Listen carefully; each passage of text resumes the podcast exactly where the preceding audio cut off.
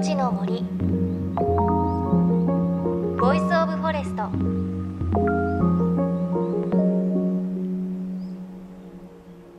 おはようございます。高橋真理恵です。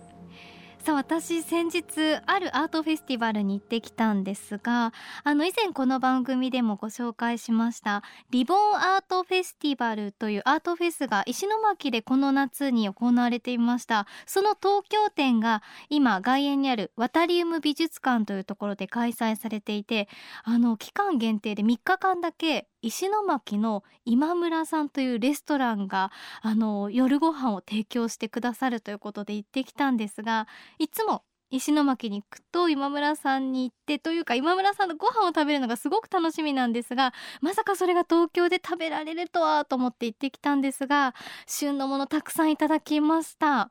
牡蠣とあとちょっともう終わりかけなんですけどホヤの塩辛ですとかあと今年石巻で大量のマグロそして旬のタコ栗のティラミスとたくさん旬のものいただいてきました。本当にどれもね美味しかったです。でもやっぱりあのなんか石巻の味を感じていると現地でね食べたいなっていう気持ちが強くなって早くまた石巻に行きたいなと思いました。これからはアワビが美味しいって言ってました。ぜひ行きたいなというふうに思っています。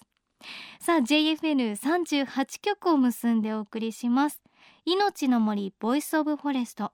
この番組は鎮守の森のプロジェクトをはじめ全国に広がる植林活動や自然保護の取り組みにスポットを当てるプログラムです。各分野の森の賢人たちの声に耳を傾け森と共存する生き方を考えていきます。さて今日は日本の森と生態系に関するちょっと変わった活動をご紹介します。スタジオにお招きするのは狼と森の研究所という不思議な団体の方です。この団体どんな活動をしているのかというと狼を日本に復活させようと訴えている団体なんです。どういうことなんでしょうか。この後ぜひお聞きください。JFN38 局をネットしてお送りします。命の森 Voice of Forest。今日も最後までお付き合いください。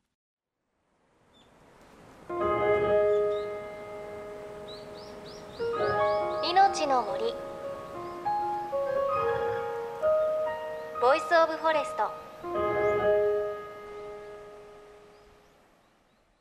命の森 Voice of Forest。今日スタジオにお越しいただいたのは狼と森の研究所の朝倉博さんです。おはようございます。おはようございます。よろしくお願いします、はい、はい、よろしくお願いいたします。にもお伝えしましたが朝倉さんが活動する狼と森の研究所。あのどういった活動をされているんですか？あの日本狼協会というところで、えー、ずっとあの日本の自然に狼を復活させようという運動をしてまして、まあちょっとあのそこから離れてですね一人で活動を始めたんですけれども、えー、狼の再導入そのためには、えー、いろんな人の理解を得たいということで活動してます。狼の再導入ということであの私たちもこう日本から狼が消えてしまった日本狼は絶滅してしまったのではないかというのをもちろん知ってるんですが、はい、その狼を森に戻すということですか？はい、はい、そうです。へえ。あの絶滅というのもですね、えー、日本列島からいなくなったということで、大陸にはまだたくさん残っているわけですね。だから生息地が縮小したと考えれば人間が手を貸して戻してあげようと日本狼って、日本狼っていう種類がいるのかと私勝手に思ってたんですけど、はい、そうではなくてそうではないです。日本の列島から消えてしまった狼っていうのは世界中を探せばいると。います。もう20万と30万との単位でいるので絶滅危惧種という扱いを受けているところももうそろそろ少なくなってきてるんですね。うん、その狼をその日本の森に戻すと、はい、どういったいいことがあるんですかね？はいまあ、各地で鹿とかイノシシが増えてですねいろんな被害が出ているんですけれどももともとこう森の中の生き物というのは、えー、それぞれ役割があって、えー、鹿も同じように役割があってですね、えー、おそらくあの植物の多様性に関わりがあるんですね。はい、いろんなものを食べて一つの植物だけが増えるのを抑えているというかいろんなものが生きられるようにしているのが鹿だと思うんです。ただし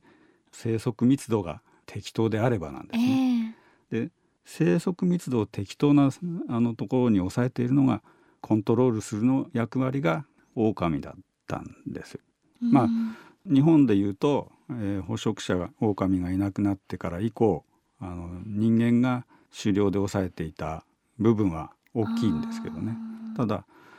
鹿を狩猟で取る目的としてはおそらくですね毛皮比較ですね皮として使う目的が大きかったんではないかと思うんですね。うんそうするとその部分があの高度成長期にフェイクファーで置き換わったりということで取る動機がなくなってしまったんですよ。うんそれ以降鹿が増え始めました。だいたい何年ぐらいからその狼による捕食がなくなってというか鹿が増え始めたんですかね。えー、と狼が実際にいなくなったのは、まあ、1905年が最後のあの実際に確認されている捕獲なんですけど、まあ、その前後にはほとんどの地域からいなくなっていて、うんで鹿が増え始めたのはですねまあ80年ぐらいからかなと言われてますね。うんじゃあ結構こう年月もね増え始めてから経ってるなっていう感じなんですがそこに狼を戻すことができたらはい。どういったことが起きるんですかね？はい。まあ、アメリカで緑の世界仮説という仮説が、あの発表されたのが1960年なんです。ええ、要約して言うと世界が緑で覆われているのはあの捕食者がいてくれるからだと。仮説として提出されてでそれを今アメリカでは実験が進行中という段階なんですね。実際に狼がいなくなるとですね鹿が増え始めて植物がなくなる現象が起きるんですね、これ世界のどこでも起きていることであの今現に日本で起きていることです。でこれが狼が戻るとその逆の現象が起きるんです鹿が減って植物が増えてで他の動物たちが増えてくる、え狼が入るとその狼が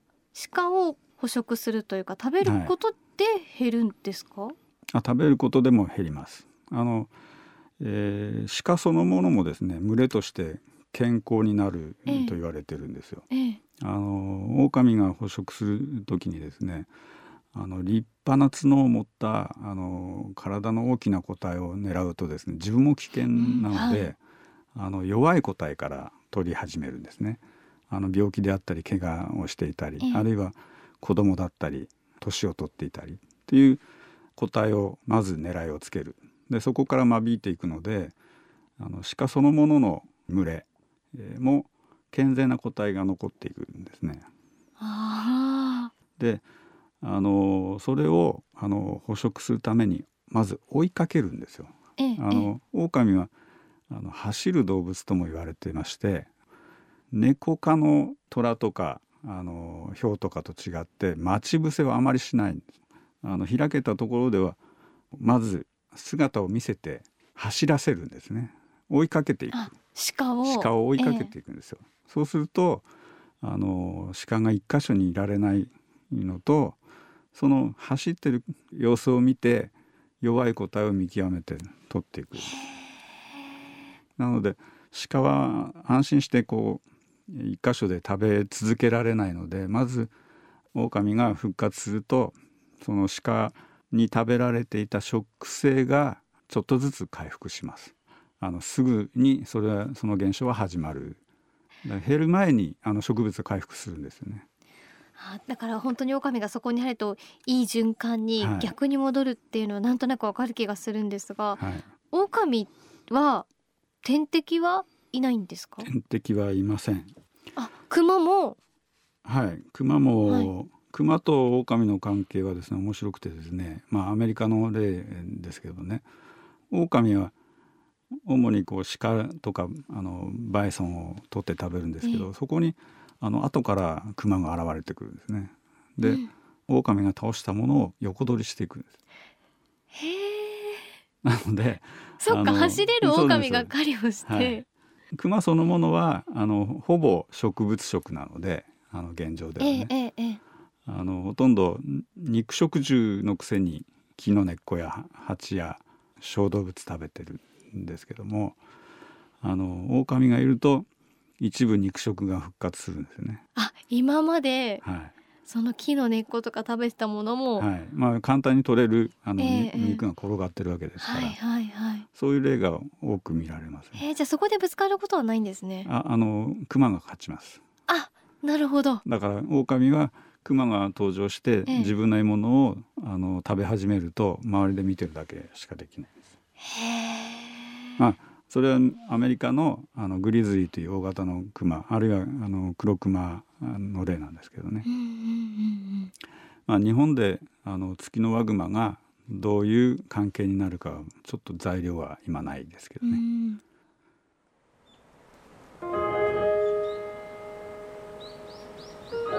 命の森。Voice of Forest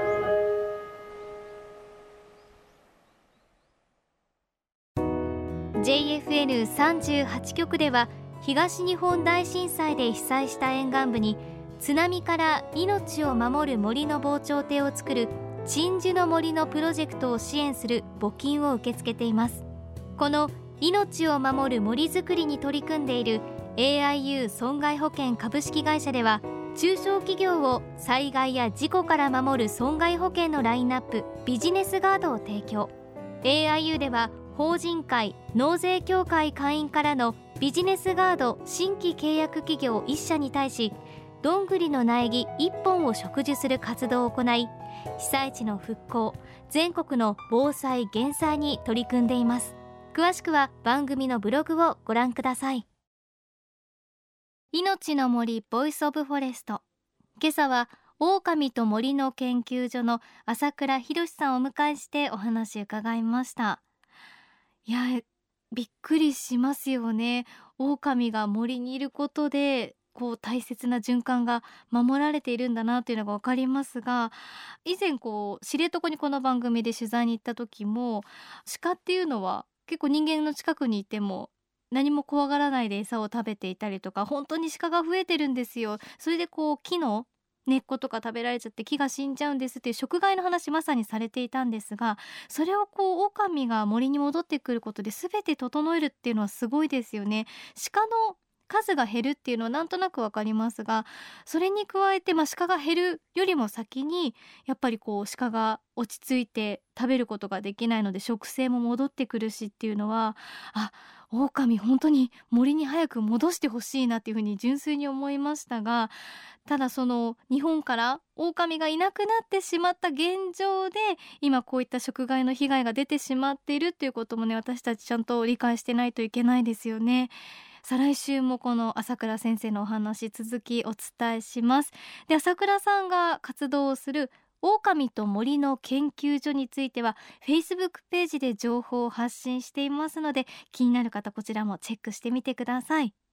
また番組ではあなたの身近な森についてメッセージお待ちしています。メッセージは番組ウェブサイトからお寄せください。